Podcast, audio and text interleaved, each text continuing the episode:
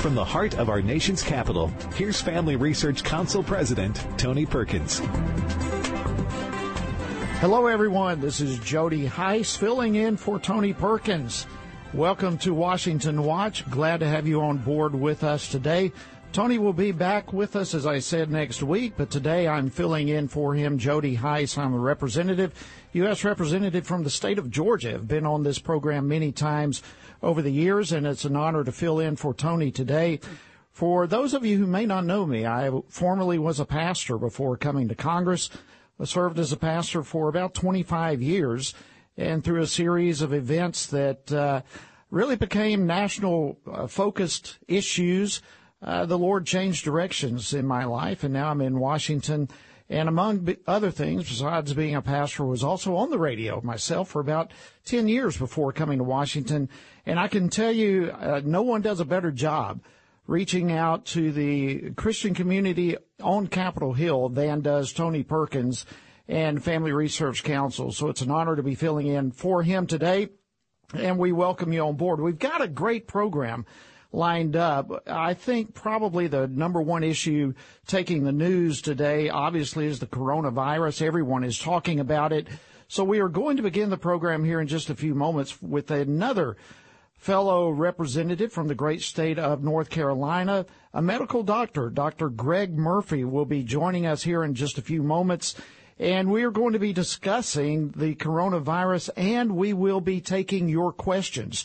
So let me go ahead now and give you the phone number if you'd like to call in and ask a question to Dr. Murphy. The number you can reach us at is 866 372 7234. Again, 866 372 7234.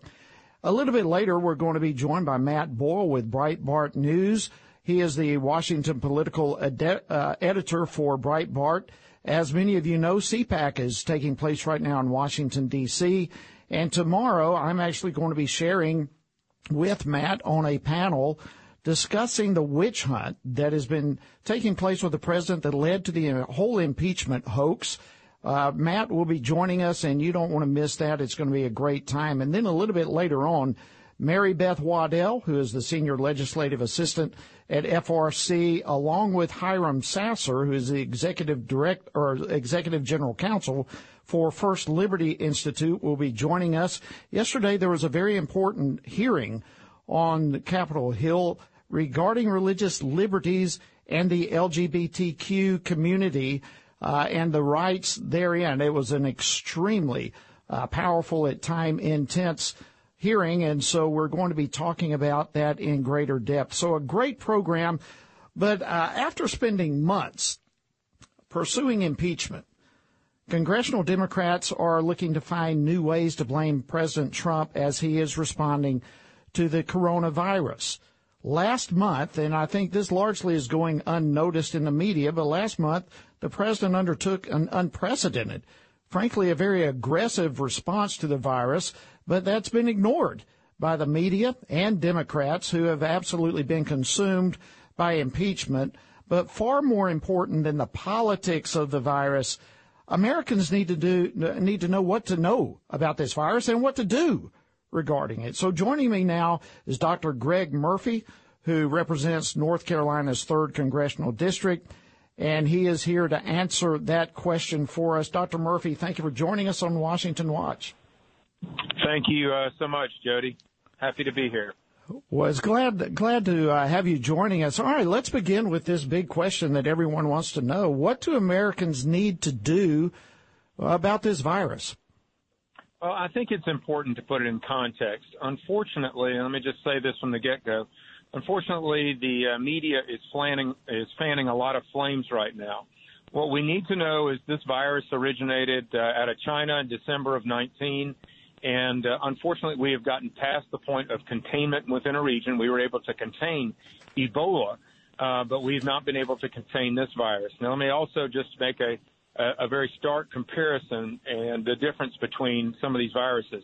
The Ebola virus, if you uh, if you contracted it, you had about a 90% chance of dying from that virus.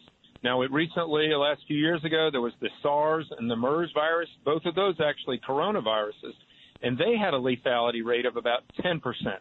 What we're finding out with this particular uh, coronavirus, COVID-19, is that the lethality rate here in the United States, eh, or actually outside of China, has been less than 1%. So it wow. is not nearly as lethal as the other viruses that have been encountered. Well, that's, uh, I know that in itself is encouraging news to people. You know, uh, how then do you explain the fear that's, that's going on? I, I, I think there's a, it seems to be at least a global panic that's taking place. What, what, well, what's your response to that? yeah, Jody, thank you. I think that's, uh, that's very, um, that's very appropriate. And I think the media is playing a large part in this.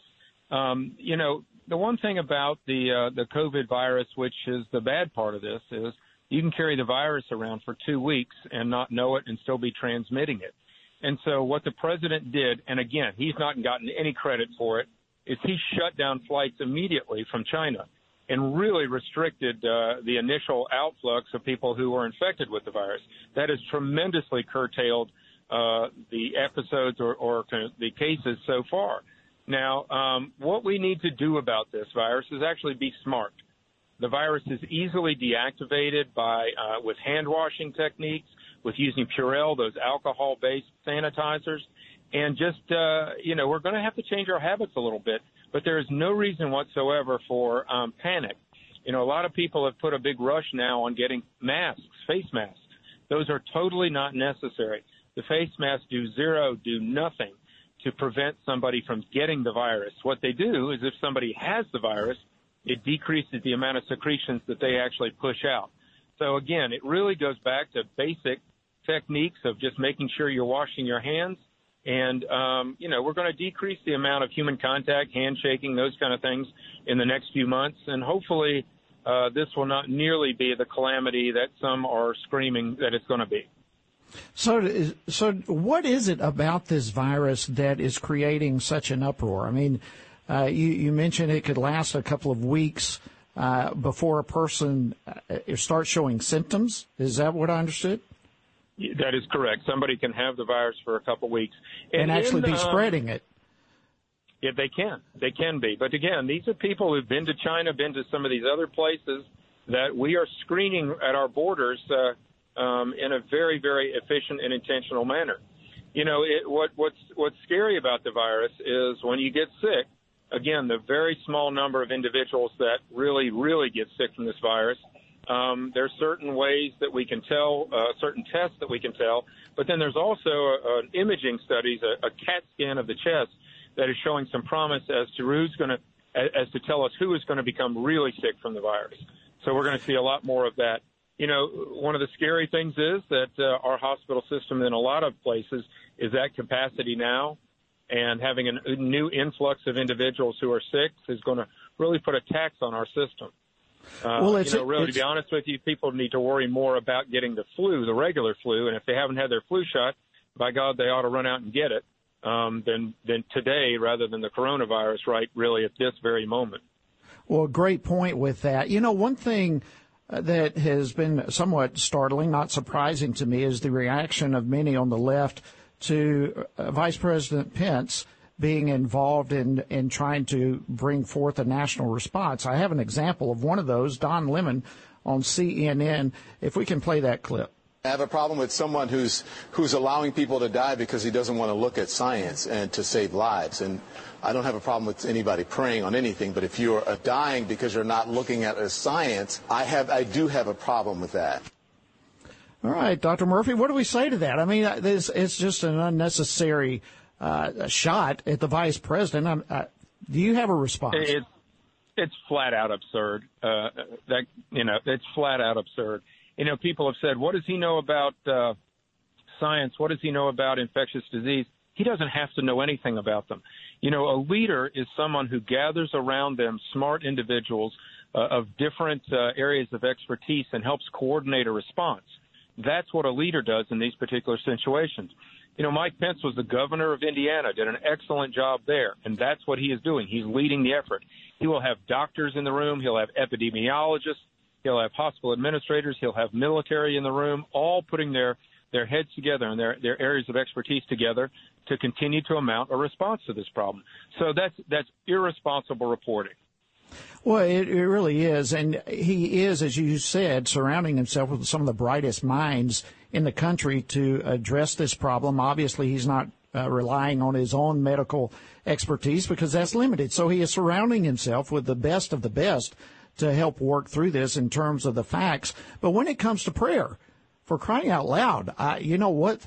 I, I want people praying for our country and for protection on this. We, the more, the better as it comes to addressing what could be a pandemic uh, type uh, scenario in our country.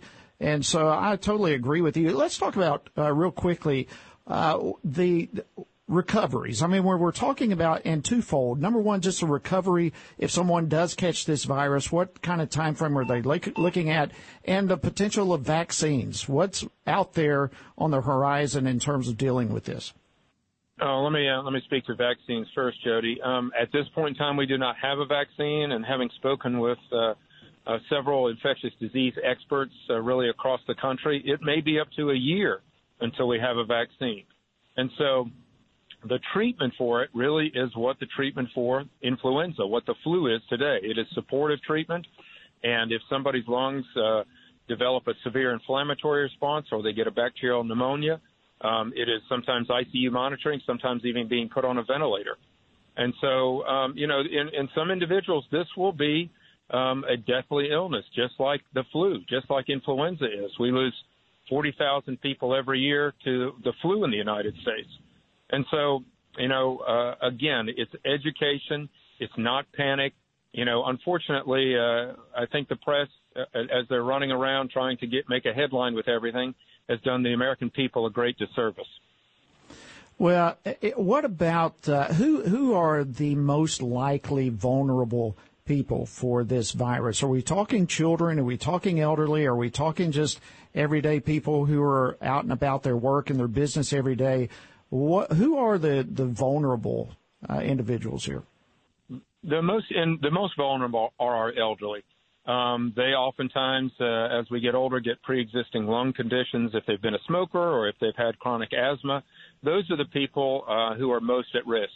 Anyone else who is immunocompromised of, of any age will be at a higher risk also, but it's primarily our elderly uh, that are that are most at risk. So when we're talking about young children at this point, it's looking okay for them. Uh, well, I mean, I, I, everything is guarded. I mean, everybody is a, a unique situation.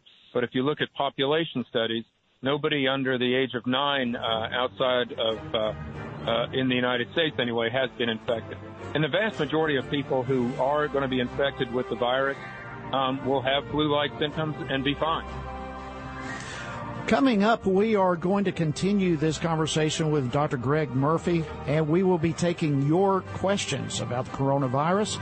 So we encourage you to call in with your questions, and you'll get some answers straight from the doctor. That number is 866 372 7234. Again, 866 372 7234. We'll be right back on Washington Watch.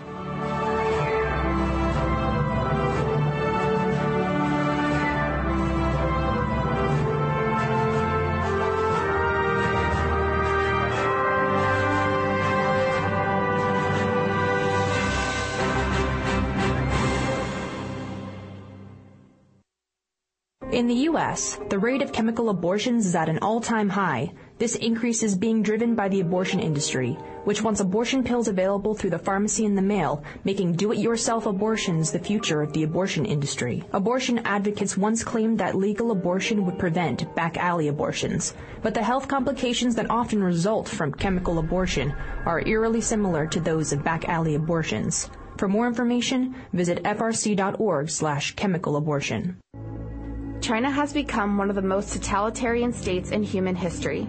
The Chinese Communist Party restricts religious practice and oppresses religious minorities on a sweeping scale, targeting those of every faith. The Chinese Communist Party's consistent abuses of human rights prove that it cannot be treated just like any other country. The United States must address these violations in their trade and diplomatic dealings with China. For more information about the human rights crisis in China, visit frc.org/china. What are you reading this winter? Looking for timely and original commentary on human dignity, marriage, and religious liberty? We've got you covered at frcblog.com.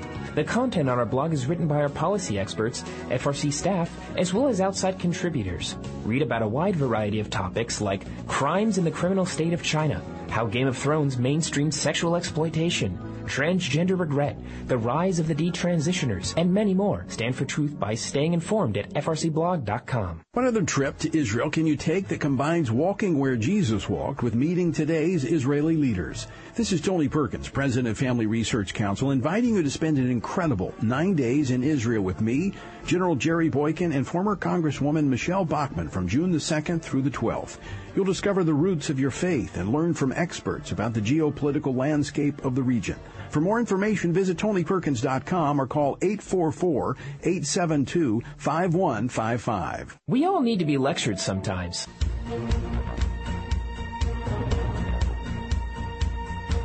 You're listening to Washington Watch. Glad to have you joining us today. Jody Hice filling in for Tony Perkins, who will be back with us next week.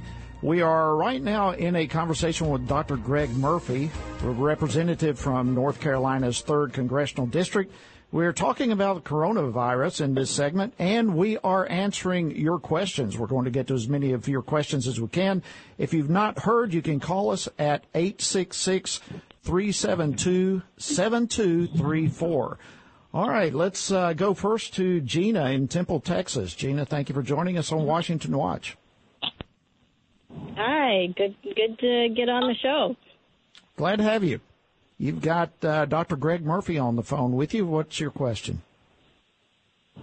I work in the medical medical field, and normally we put coronavirus patients in a droplet ISO, but we've been told that if they have this new Wuhan uh, coronavirus, it'll be an airborne. Uh, what's the difference between those? Why would they do that?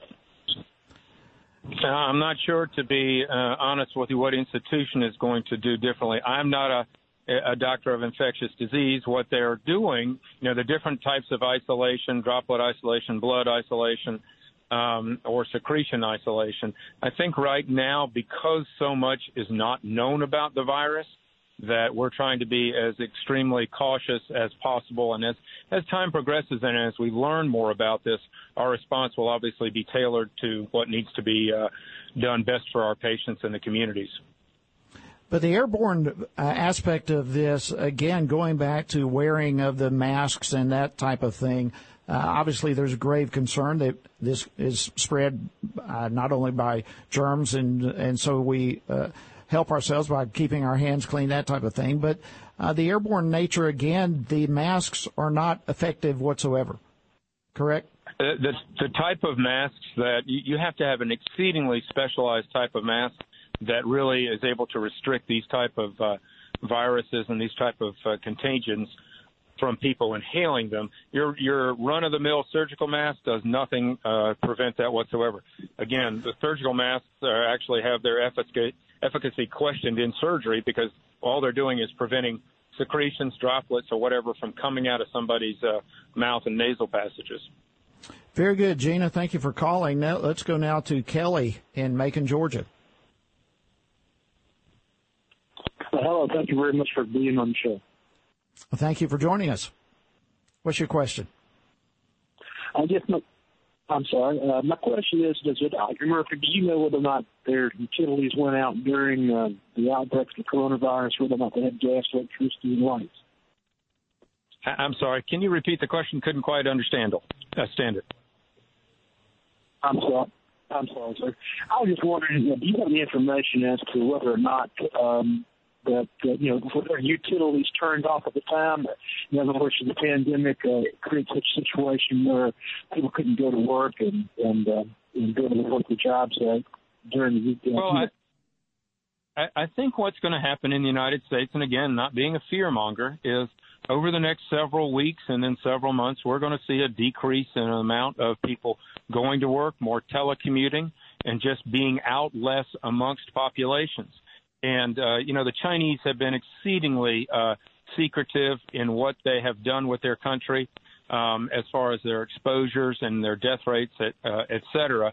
But what we're going to see, and, and, and I think this is not any cause for panic, is that people are going to be more telecommuting. There are going to be more teleconferences for a while, less travel, and that's just a way to decrease your chance of being exposed to the virus. All right, Kelly, thank you for your question. Uh, again, if you'd like to get in quickly, we don't have much more time. If you'd like to ask a question to Dr. Greg Murphy, our number is 866 372 7234. All right, uh, let me ask you this. As far as what's happening directly here in the United States, we have, as I understand it, 15 confirmed cases that actually have happened here in the United States, and then we have brought in another 45 or so individuals uh, who have repatriated. Uh, so we're only talking about 60 people, but again, the potential is out there with what's happening now in uh, in Italy, and uh, of course, Iran is not just China anymore. So it is a question of when, not if. Is that correct? Uh, that is correct. I mean, the virus is going to come. There's not way we we have already passed the stage of containment. It's going to be the stage of mitigation of just trying to lessen the effects of the uh, of the spread of this virus in the United States. All right, let's go to Juan now in Virginia. Thank you for calling. Hi. Um, sorry, I dropped my phone. Okay, you're you you're on Washington Watch. Yes. Yes. Hi. So I just have a comment. I think um, you know the, the spread of the of the virus. Uh, I think there's a big misunderstanding. Correct me if I'm wrong, but in in China, every every uh, it's very combined. I mean, there are a lot of people. They live in, uh, very closely together. Um, their nutrition is very poor, so their immune systems, are, I, I imagine, are are uh, pretty much shot, and uh, they can't defend against the virus like uh, like we can. Um, so I think that has a lot to do with the uh, high infection rate and, and mortality. Um, you know, uh, I may be wrong, but I don't know what, what your comment would be about that. Great, great point, Juan. All right, we do have the best facilities, the best doctors in the world. Uh, how are how do we measure up, Dr. Murphy? Yeah, Jody, that's uh, spot on. We uh, by far lead the world as far as our ability to deal with uh, infectious disease pandemics in the United States compared to any other nation in the world. As far as the general health of the Chinese people and what's going on in China, I would agree um, mostly with what you said. But again, we're seeing this uh, as major as a major uh, problem for older individuals and those who are immunocompromised. There's a lot we do not know about China because, as usual, the communists have been very secretive about what's going on in their country. So again, we're just uh, amounting a good response here in the United States, an appropriate response uh, to what um, you know could happen. All right, we've got about 30 seconds. We have Yvette in Louisiana. Be quick, and we'll get a quick answer. Sure. I just wanted to ask the doctor if he could speak more to more of hand washing for people and what they can do to eat a healthy diet and possibly take some supplements, vitamin D, and things that would help well, their immune system? I think anything that you do, anything that you do uh, for a healthy lifestyle doesn't need to change today. No new supplements, regular a vitamin every day, and just washing your hands like you would for any day during cold season or flu season. Thank you so much, Yvette and Dr. Greg Murphy, representing North Carolina's 3rd Congressional District. Thank you so much for joining us today on Washington Watch. Great to have you. Thank you. All right, coming up. Thank you. Coming up, Breitbart reporter Matt Boyle jo- joins me to preview our panel discussion at this week's CPAC.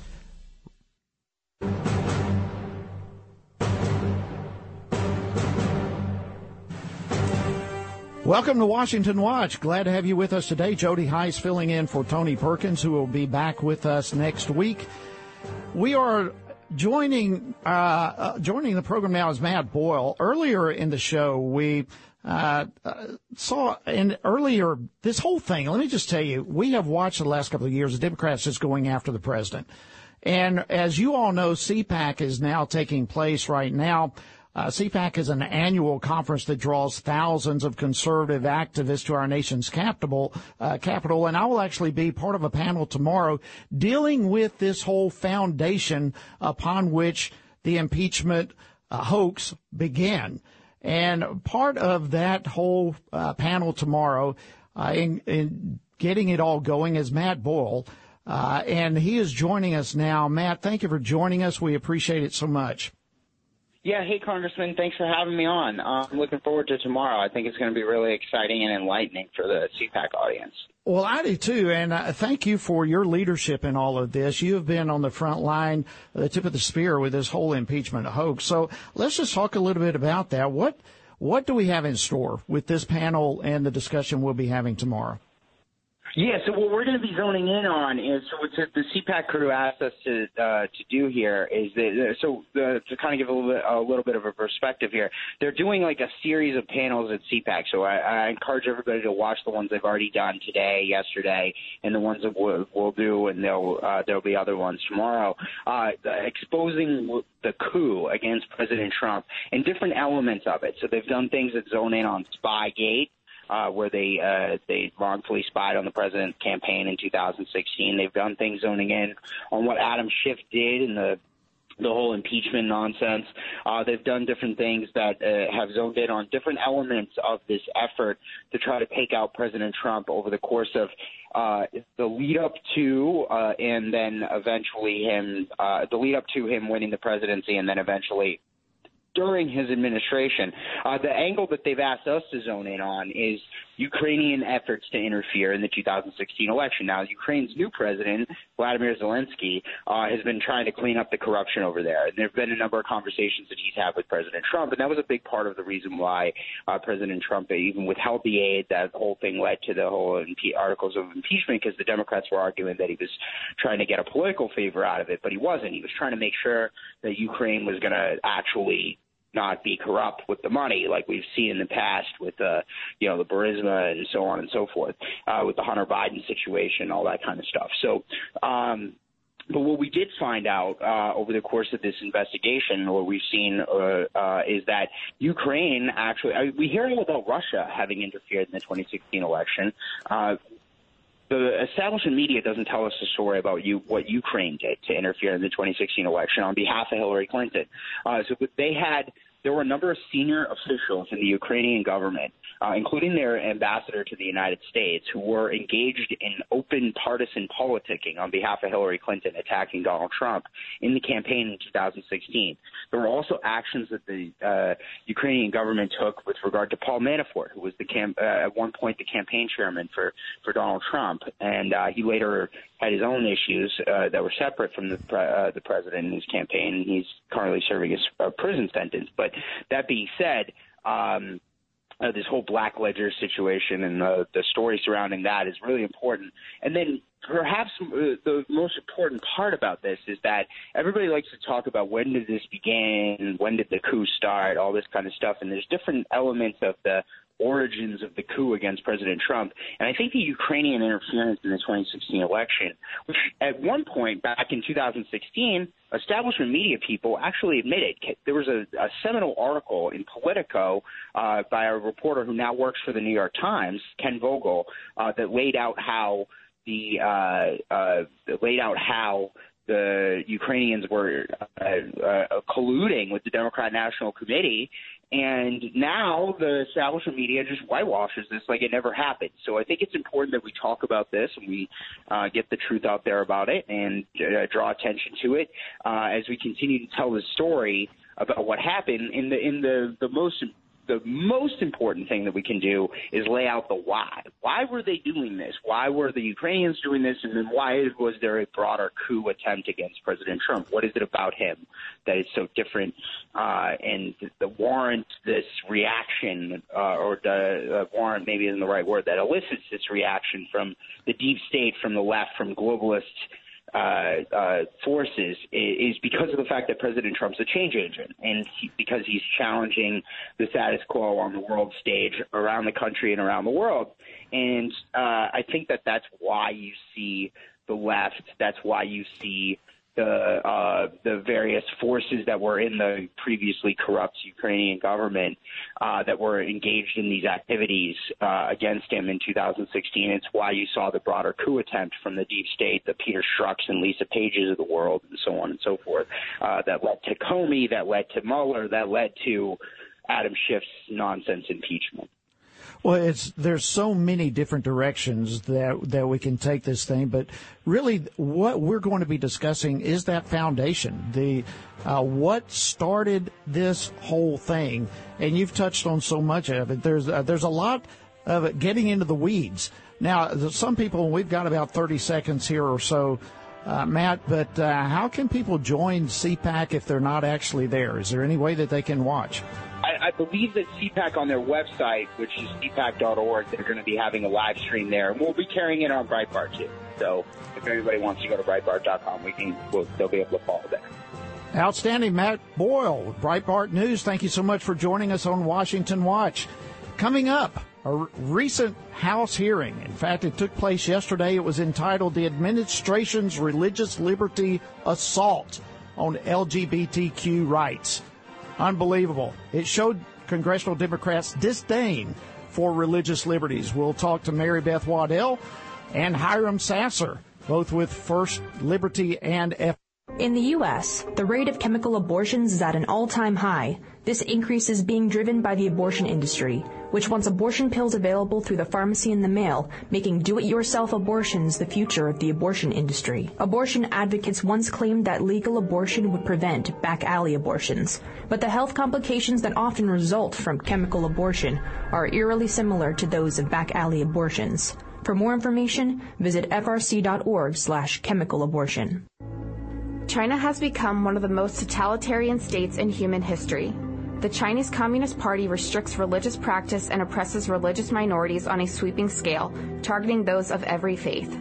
The Chinese Communist Party's consistent abuses of human rights prove that it cannot be treated just like any other country. The United States must address these violations in their trade and diplomatic dealings with China. For more information about the human rights crisis in China, visit frc.org/china.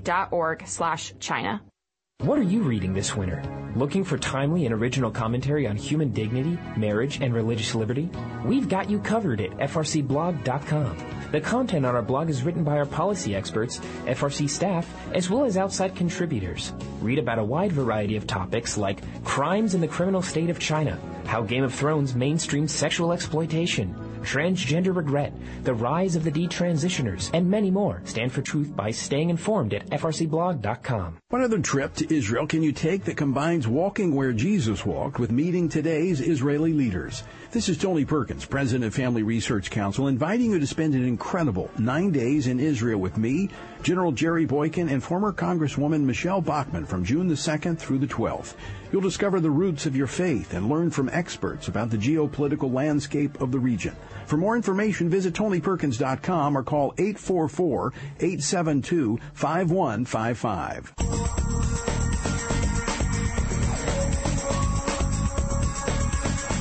You're listening to Washington Watch. Jody Hice filling in for Tony Perkins. Thank you for joining us today. Yesterday, the House of Representatives held a congressional hearing, and we saw in that that Democrats. Uh, let me just tell you the title of this. I think the title of the hearing says it all. The title was called "The Administration's Religious Liberty Assault on LGBTQ Rights." I mean, you've got to hear that again. The administration's religious liberty assault on LGBTQ rights. I've just got to tell you, it showed an incredible disdain for religious liberties. The, the hearing uh, did everything from attack President Trump for protecting religious liberties and faith-based adoption agencies, among other faith-based groups. And amazingly, amazingly, Democrats even cited scripture to support their attacks. Joining me in the studio is Mary Beth Waddell, who is FRC's senior legislative assistant, and joining us by phone is Hiram Sasser. He is the executive general counsel for First Liberty Institute. Uh, and both of you were a part of the hearing yesterday. Mary Beth, let's begin with you. What were your overall thoughts of it all? I appreciate your work in that hearing. Uh, it was really sad to see sort of this reverse attack, the attack on religious liberty, that ultimately has real consequences for people's lives. You know, that they're wanting to attack religious liberty, and it's not just about religion, it's about children in need who need as many services as possible in the adoption system, helping them. And just sort of forgetting that perspective. It was, you know, it was, it was quite stunning to me to see the whole thing. Before I give some of my thoughts, uh, Hiram Sasser, you were a hero there, being one of the panelists giving answers. In fact, you were ganged up on. You were one, one out of uh, uh, four different uh, individuals, and you were the only one standing for religious liberties according to the Constitution. Thank you for joining us on Washington Watch. Well, thanks for having me. I mean, if they have you surrounded, they can't get away from you. I, well, that's a good, that's a good point, and that's exactly the position you uh, held yourself in. What you know, what were your thoughts being there? What was the the tone of it all from your perspective as it relates specifically to the attacks on religious liberty? Well, I, I think that the exchange that I had with Representative Krishnamoorthi uh, uh, really uh, uh, sort of revealed the whole thing. I mean, if, if you if you recall that you know, he, he, he was advocating for and did not back down from and embraced that the government can make people say things that are against their religious convictions. The, the government can use force to engage in uh, in in compelled speech. I mean, that's not an argument that uh, that that we've seen in this country in in a in a long, long time, and uh, it is it is a it's a very scary argument. But uh, he kind of held his ground on that, which was very surprising. It's extremely surprising. In fact, with that, and I, I want to come back, Mary Beth, to you uh, as well, but. Uh, you know, when you go back and you look at history, it was actually the Christian community that started the effort to reach out to uh, take care of children in need. And in our first panel, uh, Mike Kelly, representative from Pennsylvania, actually stated so. I believe we have a clip from Mike. Uh, let's listen to this. What is it that we're trying to do, and what is this hearing about? And I would just submit to my friends on both sides of the aisle and across the country this is about providing loving homes for children who are put in a position that they don't have a loving mother and father. And I would suggest that if we look at the very beginning of that, it all started in the faith based community. It all started in the faith-based community. Uh, Mary Beth, what I, I, thought that was a powerful statement uh, that that helped begin this whole hearing. Uh, of course, the Democrats shifted away from that message right quickly, but that that was a great opening statement. Absolutely. His entire statement was wonderful. And that's so true. Catholic Charities has been in this business for a century or more. It wasn't until, you know, the 50s and Social Security Act that government began to get involved in this foster care and adoption system. So they, they're the ones that the government had to go to for the expertise of how do you do this? How should we run this system? Yeah, and now, Hiram, as you mentioned, now we're seeing representatives in Congress literally state that the government can come after uh, individuals who hold to these views that have been a part of our nation since its founding. It's kind of it kind of makes you scratch your head and wonder where have we lost our way. Yeah, it, it's it's really outrageous. And what it, the other thing I don't think that it, they they seem to have an understanding of is that is that if it, it's not like you you'll be able to tell all of these uh, uh, religious and faith-based uh, organizations to just you know follow the government's uh, uh, dictates or else. Uh, there was actually a study that the Christian Medical Association uh, did, and, and 91 percent of faith-based doctors uh, would leave the field if uh, they they were required to violate their religious beliefs in order to continue on with their profession. So it's not this sort of this game of like, well, okay, uh, all of them will will toe to our party line. No, no, they will just leave and quit. And what will happen to the hundreds of thousands of, especially children in our foster care system, if the uh, all of the faith-based entities that are involved simply left the field? There is not enough government assistance. There's not enough funds to replace that. Absolutely, that's a great point. I'll tell you an experience I had after the hearing, uh, and I won't uh, I won't mention names right here, uh, but after the hearing, I actually went to one of the Democrats who is quite vocal on the other side of this whole thing, and just trying to uh, build bridges and trying to just uh, continue conversation. And I was uh, shot down pretty quickly in that that conversation. And one of the complaints is, you Christians, all you folks, you're just so discriminatory. you you are just trying to discriminate against everyone who disagrees with you.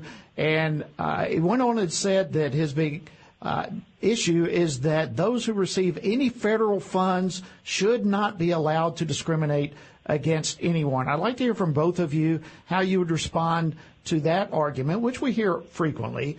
Anyone receiving government funds should not be allowed to discriminate. Um, one of the things that I think precipitated this hearing was the nine rules that just came out from nine different agencies level the, leveling the playing field for faith-based organizations that want to be contractors or grantees. And basically what you're saying is saying it's the same level playing field and you all must abide by the Civil Rights Act, by all of these other federal non-discrimination laws. Those are not exempted from faith-based organizations. They're wanting to change those discrimination laws to their own purposes. Wow, great point. Hiram, how would you uh, respond to that? Yeah, well, my, my response is twofold. First, uh, the, uh, the the the the very the very argument that they are advancing has been rejected multiple times by the Supreme Court in various different contexts.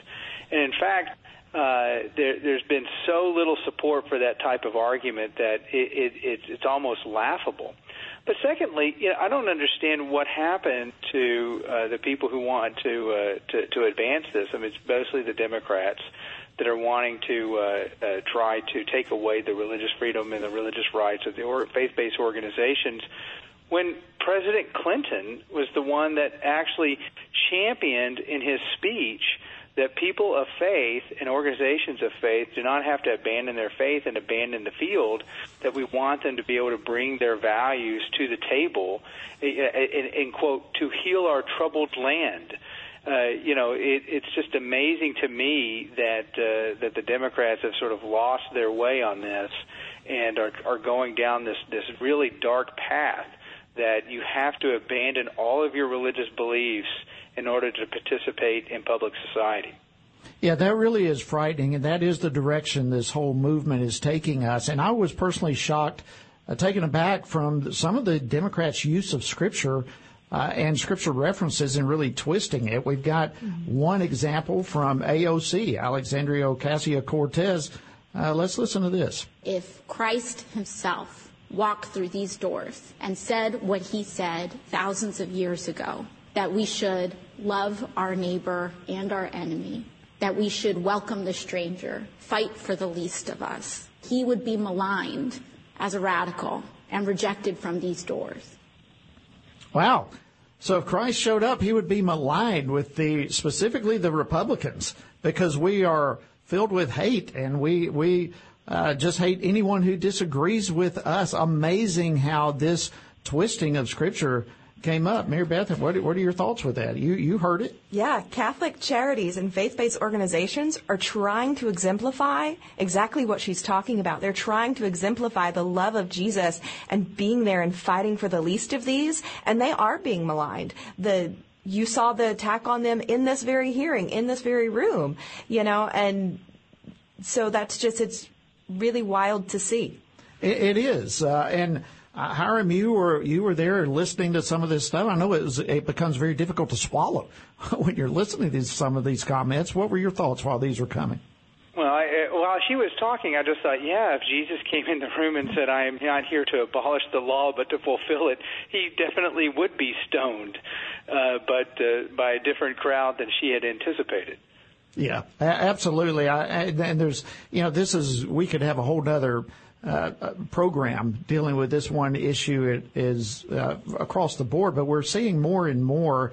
I would say probably at least twice this week alone, I have heard scripture used from the other side of the aisle, and it's just absolutely amazing how. And I'm talking two different times. Of course, yesterday it occurred uh, more than once, but uh, you're beginning to see more and more of this use of scripture. But also is the use of history, legal argument, our Constitution. Jamie Raskin uh, places himself, and he, he is, I guess, a constitutional scholar. He taught the Constitution uh, in law school. But listen to this clip of how he approaches this whole argument. Restaurant owners, lunch counter owners, department store owners made precisely this same First Amendment claim. invoking either religious freedom or the freedom of association. And they said that if you're making me serve black customers or interracial parties, you're violating my religious freedom because we believe that this is uh, fundamentally offensive to our religious system. So we don't want to use our restaurant or department store or hotel or motel or lunch counter in this way. All right, Hiram, let's begin with you. This was he was referring to the period of time back in the 60s, all right, where religious liberties supposedly were used uh, to discriminate against blacks. Uh, what is the role of religious liberties and the role of government to protect those religious liberties, and how do you respond to this statement from Jamie Raskin? Well, first, uh, I mean, you know, with all due respect to Chairman Raskin, uh, his grasp of, of, of the law is is is is is a, is a little short because he actually misquoted uh, Justice Scalia during the during the argument, saying that somehow Justice Scalia had overturned the Religious Freedom Restoration Act, when in reality the case he was referring to was Employment Division versus Smith from 1990, and the Religious Freedom Restoration Act was in 1993, which was in fact for the purpose of Congress overturning Justice Scalia, and that was the uh, the uh, it was sort of the reverse of that. But uh, so so you sort of have to be suspicious of the source of the legal Uh, the second thing, though, is that he. Uh, uh, I think he he he. It, to be fair, uh, there were maybe a couple of those types of claims uh, during the 60s, but by and large, the religious community fought for abolition of slavery. The religious community fought for civil rights. It was, it, you know, not to get political, but I mean, the the the the, the Republican Party was founded in part to abolish uh, slavery, and uh, and so uh, you know, the for him to invoke that sort of history uh, uh, ignores the fact that it was the church that fought for freedom and equality uh, against those uh, who would oppress their brother. Absolutely. Uh, Mary Beth, how do you respond to this whole issue of Christian and discrimination and hiding? That's the word I hear over and over and over, over that we supposedly are hiding behind religious liberties for the sole purpose of discriminating. That's entirely not true. Like I, the things that they portray as quote unquote denial of services has not really the proper framing. Like the we, there was a lot of discussion about Pennsylvania and adoption there, but there's also uh, an adoption case out of Michigan where the Catholic Charities was specifically targeted. Uh, the couple had to pass two or three other agencies to get to them, and that agency actually had placed LGBT children or had transferred those children to be processed to be adopted by LGBT individuals. So this denial isn't really a flat out denial and it's completely separate issues than sexual orientation, gender identity, and race. All right, so let's go back in the last couple of minutes or less that we have. Kind of the takeaway from the, the hearing, I guess, uh, somewhat, but from a more broad perspective, the takeaway that we need to have as Christians across this country as it relates to the attacks upon religious liberty. Uh, Mary Beth, I'll begin with you. I think we do need to continue to respond in, in love, but truth in love, and continue to push back and show the the truth about RFRA. You know, the, the Do No Harm Act was brought up that would completely gut RFRA, and and I actually found an article from 2015 in the Washington Post that's like whenever RFRA has been used, it's actually been more beneficial to non-religious complainants, like two to one. Whereas, you know, if you have a, a Christian or religious complainant, it's um, was just one and zero. And so this, we need to have this proper understanding and continue to have this proper education of pushing back. All right, Hiram, how would you close out speaking to Christians across the country? I would close out that uh, government power is your is your enemy, and that we serve a power higher than ourselves, and uh, we need to keep uh, that Declaration of Independence uh, alive and well. Thank you so much. Jody Hice filling in for Tony Perkins today on Washington Watch.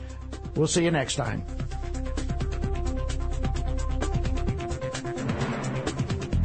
Washington Watch with Tony Perkins is brought to you by Family Research Council and is entirely listener supported. Portions of the show discussing candidates are brought to you by Family Research Council Action For more information on anything you've heard today, or to find out how you can partner with us in our ongoing efforts to promote faith, family, and freedom, visit TonyPerkins.com. Also, to leave a comment about Washington Watch, call our watch line at 1 866 372 7234.